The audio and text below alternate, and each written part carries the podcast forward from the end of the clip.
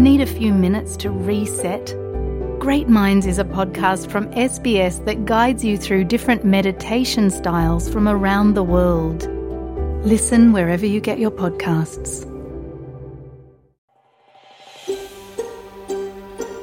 Kayo'y nakikinig sa SBS Filipino. Pakinggan niyo pa ang kwento sa sbs.com.au slash Filipino.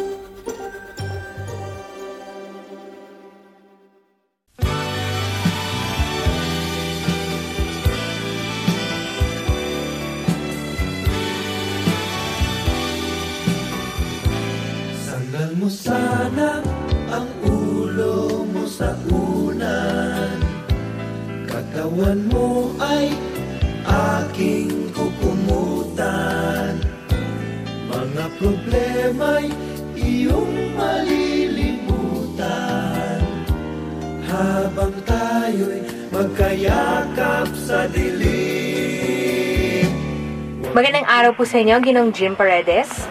Magandang araw din. Kamusta? Kamusta ang bagong buhay sa Sydney? Okay naman. ah, adjustment period pa, pero okay naman.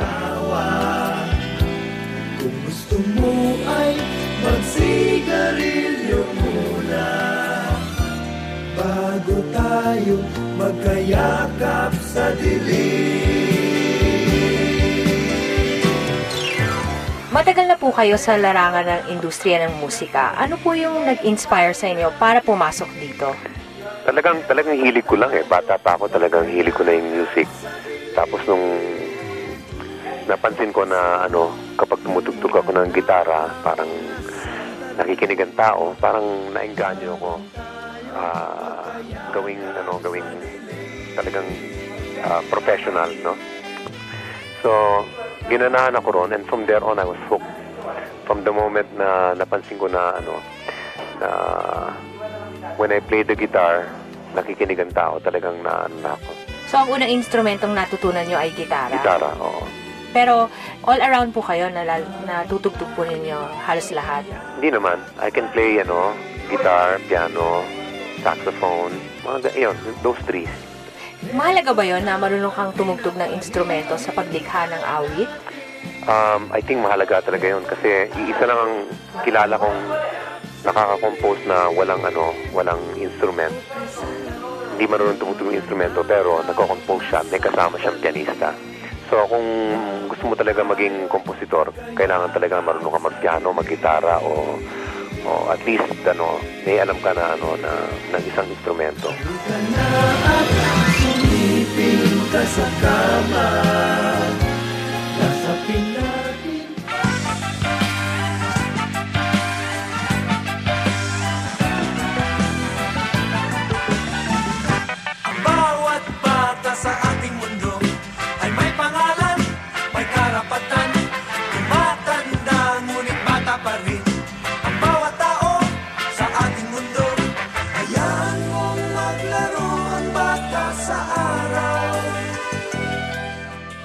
first song that I ever wrote was New Day.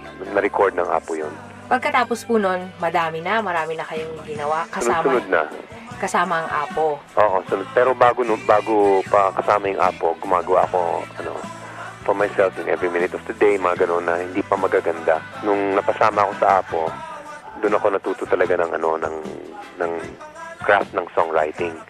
Kasi na napasubo kami eh. Nagkaroon kami ng recording contract. So dapat ah, natuto kami maintindihan yung kiliti ng ano ng ng ah, listening public. Yung pinakamahirap na awiting ginawa ninyo, naalala nyo? Sa akin, Apa, mm, pinakamahirap gawin o pinakamahirap tugtugin? buuin. Yung pinakamahirap na nabuo kong kanta, siguro hindi alam ng tao kasi most likely hindi maganda yon. Yung mga songs ko na magaganda, yun ang mga madadaling ginawa. Yun ang ano, yun ang malaking ano, misteryo ng paggagawa ng kanta. Kasi akala ng tao talagang napakahirap na trabaho yun. Hindi naman napakahirap yun. Kung tama yung inspirasyon at tama yung ano, mood at tama lahat, napakadali gawin. So yung mga pinaghirapan ko, most likely hindi yun ang hindi maganda. Hindi maganda ang kinalabas. Nag-flow freely. Oo, nag-flow freely, yun ang mga magaganda. Gaya ng mga, let's batang-bata ka pa, love for singing when I met you. Mahirap magmahal ng shota ng iba, yung mga ganon. Panalangin. Lahat yung mabibilis lang yun eh. Mahirap talaga magmahal ng syota ng iba Hindi mo mabisita kahit na okay sa kanya Mahirap, oh mahirap talaga Maghanap na lang kaya ng iba Ngunit kapag aking makita ang kanyang mga mata Nawawala ang aking pagka-dismaya Sige lang, sugod lang, oh Bahala na, bahala na kung magkabistuhan pa Yung mga awiting nabanggit nyo, parang hindi namamatay yun eh. Parang paulit-ulit yung mga kanta na yun. Parang bata pa ako naririnig ko hanggang ngayon sumisikat pa rin siya. Aha. Ano sa tingin niyo yung sikreto sa likod nun? Ang ang kanta hindi tatagal o hindi ano tatangkilikin ng tao kung walang honesty eh. May honesty of emotions at saka yung honesty of lyrics, no. Saka yung yung alam ng tao na talagang may expression siya na talagang ah umusbong sa talagang tunay na karanasan. Kung meron nun, palagay ko tatagal yung kanta. Siya'y di ko magagawa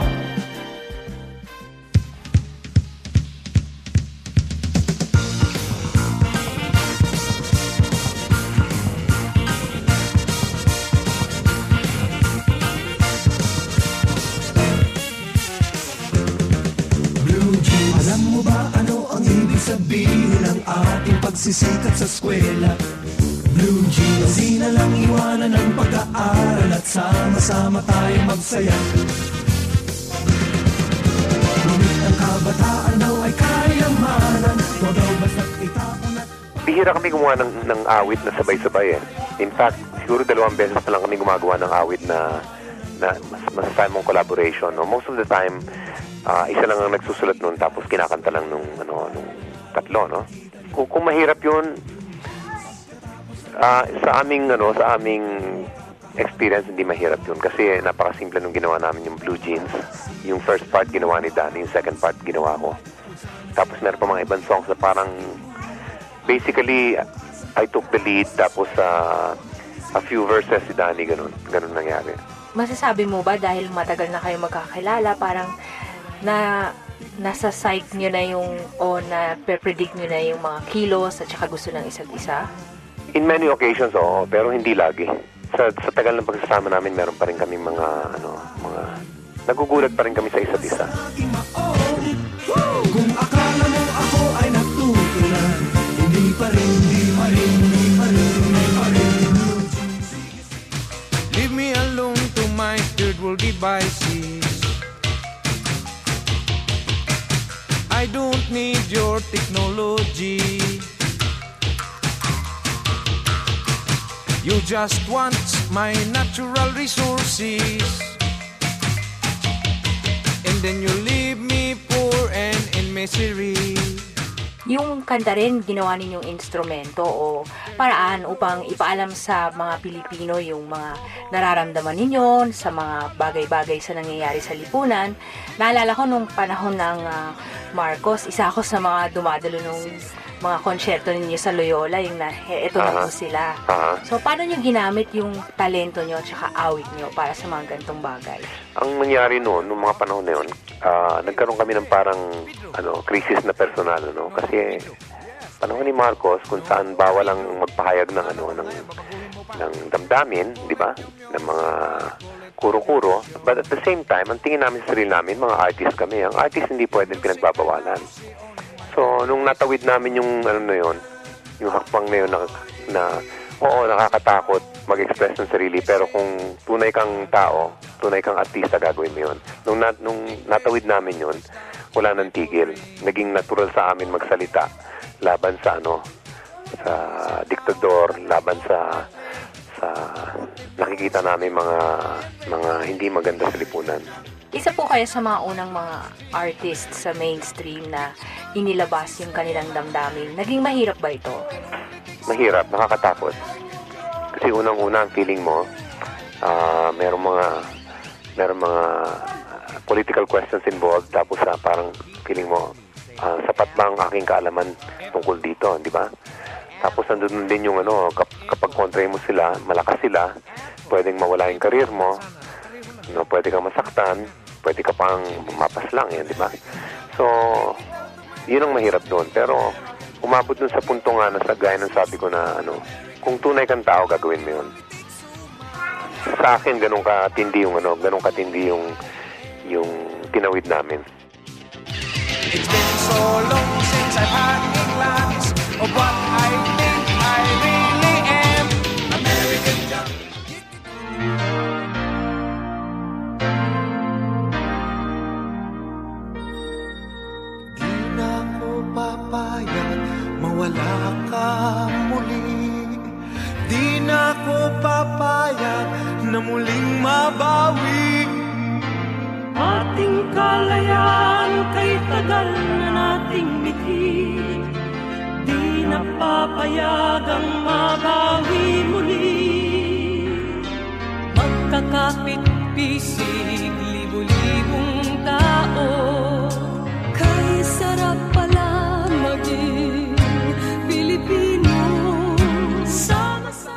Reason why nagtagumpay yung una, kasi sincere, eh, di ba? Tunay na pagbabago ang gusto ng tao. Hindi hindi manipulated ng politicians. No? Walang walang binabayaran para mag-rally. Yung mga sumunod doon, medyo ano na, masyado ng maraming manipulation, no? Kaya hindi na hindi na masyadong naulit. Yung yung EDSA 2, pwede pa, pwede pa yun. Pero parang siguro ang ang ang ating next um, show of unity hindi na mangyayari na parang rally na ganun baka ibang klase na dapat ang ang ang ah, manifestation nito.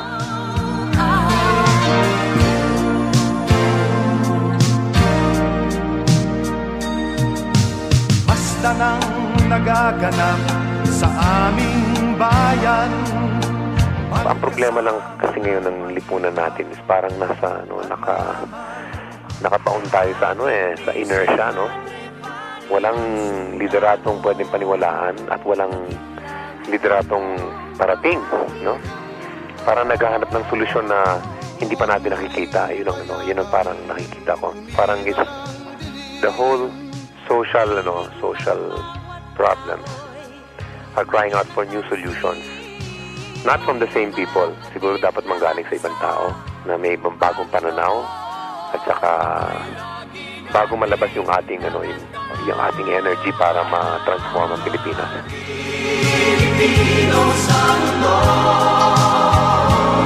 One of the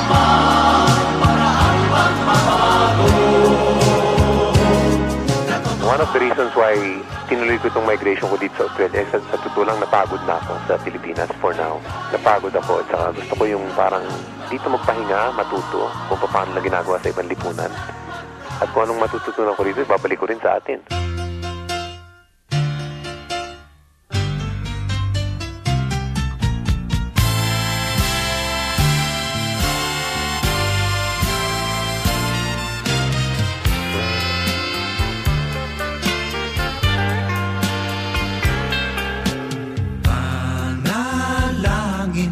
Sa habang buhay Makapiling ka, makasama ka Yan ang panalangin ko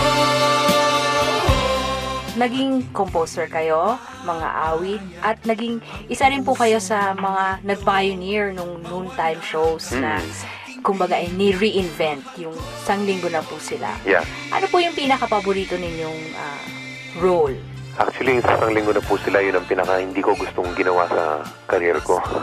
Bakit? Kasi parang ang feeling ko, yung, yung tinanggap namin yung daily show, nangako yung stasyon na pwede namin baguhin yung formula, at saka lahat yun, at saka i-upgrade namin yung ano, yung content. Pero pagdating na sa ratings, eh, para ano, para mabuhay, iba na yung ano, iba na yung kinalabas pagdating sa actual, no?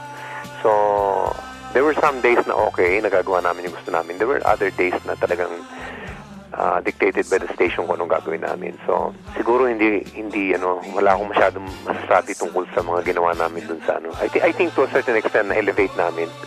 Pero, not as much as we wanted to. Sa sandaling panahon na nilagay nyo dito, anong tingin nyo sa musika nila?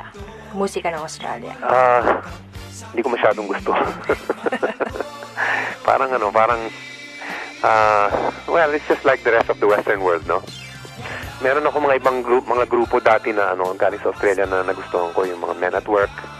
Tapos meron mga ibang Aboriginal singers na narinig ko na nagustuhan ko na parang may may raw sound at edge na parang iba, di ba? Gustong gusto ko yung gustong gusto ko nakikinig sa musika musika na ano eh, na alam mo kung saan ang gagaling eh. In other words, hindi lang yung nagpapatunog ah, Amerikano o o British or Hollywood. Gusto ko nalalaman ko kung ano yung contribution na kung, kung ano yung local culture na pinanggalingan niya. No? That's why yung Celtic music nagugustuhan ko dahil alam ko talagang nag, meron silang binibigay na meron silang binibigay sa musika na galing sa kanila, di ba? Hindi ko pa masyado nakikita yung dito. Maybe I'm just listen, listening to the wrong thing.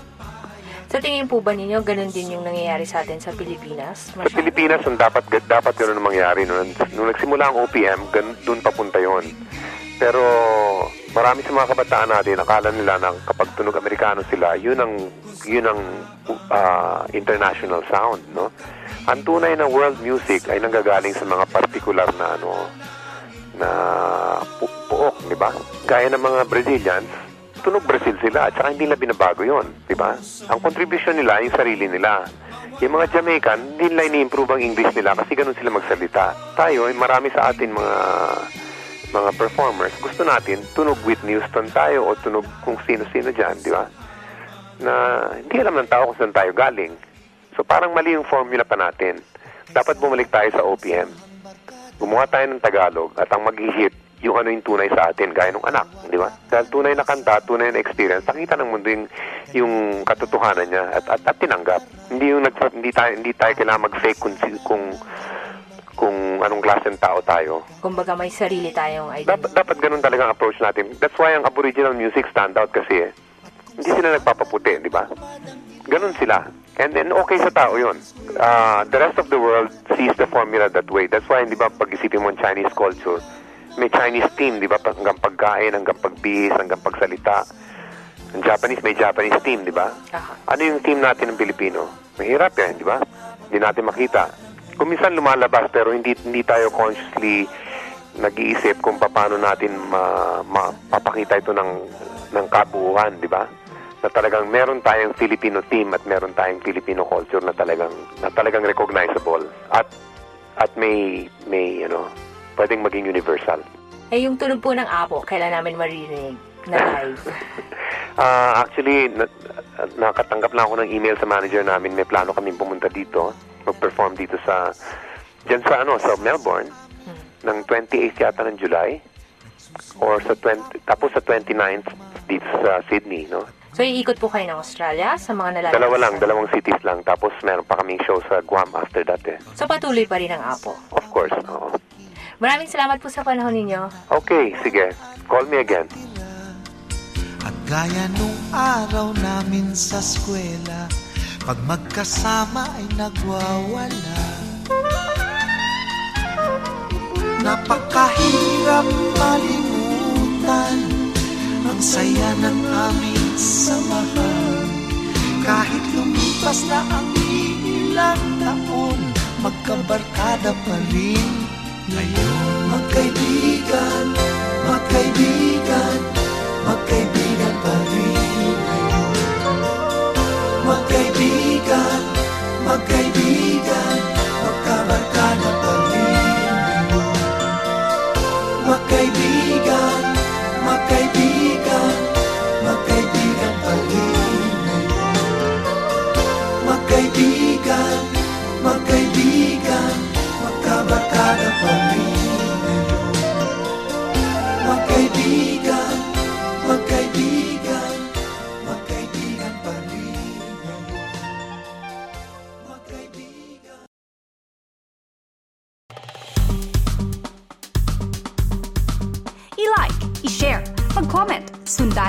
Filipinos sa Facebook.